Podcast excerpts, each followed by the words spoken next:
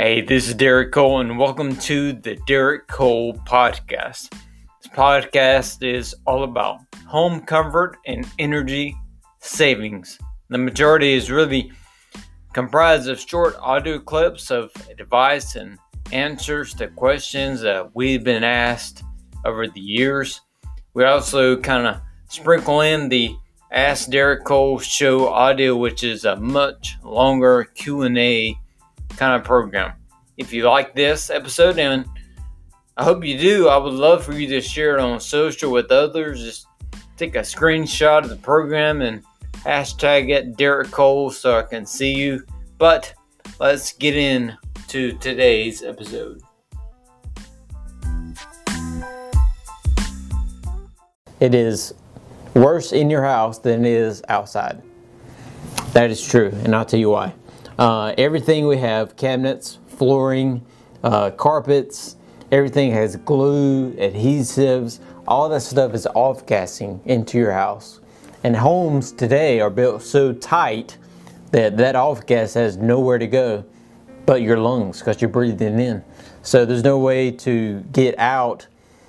In the old days, the older homes had kind of a um, didn't worry about energy efficiency like today's homes are. So with all the plastics and the wood and the glue and the formaldehyde from the carpet and all the stuff, paint, it's off gassing. And that's coming into your indoor, your home.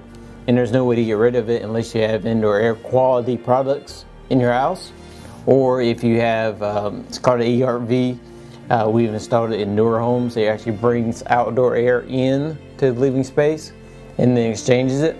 Um, a lot of commercial buildings require you to do that. You're not required to do that in the house, and you should be, uh, because homes today are very, very tight, very energy efficient, and with that, what you get is more of the chemicals and things in your house cannot get out of your house. So that is the problem of indoor air quality.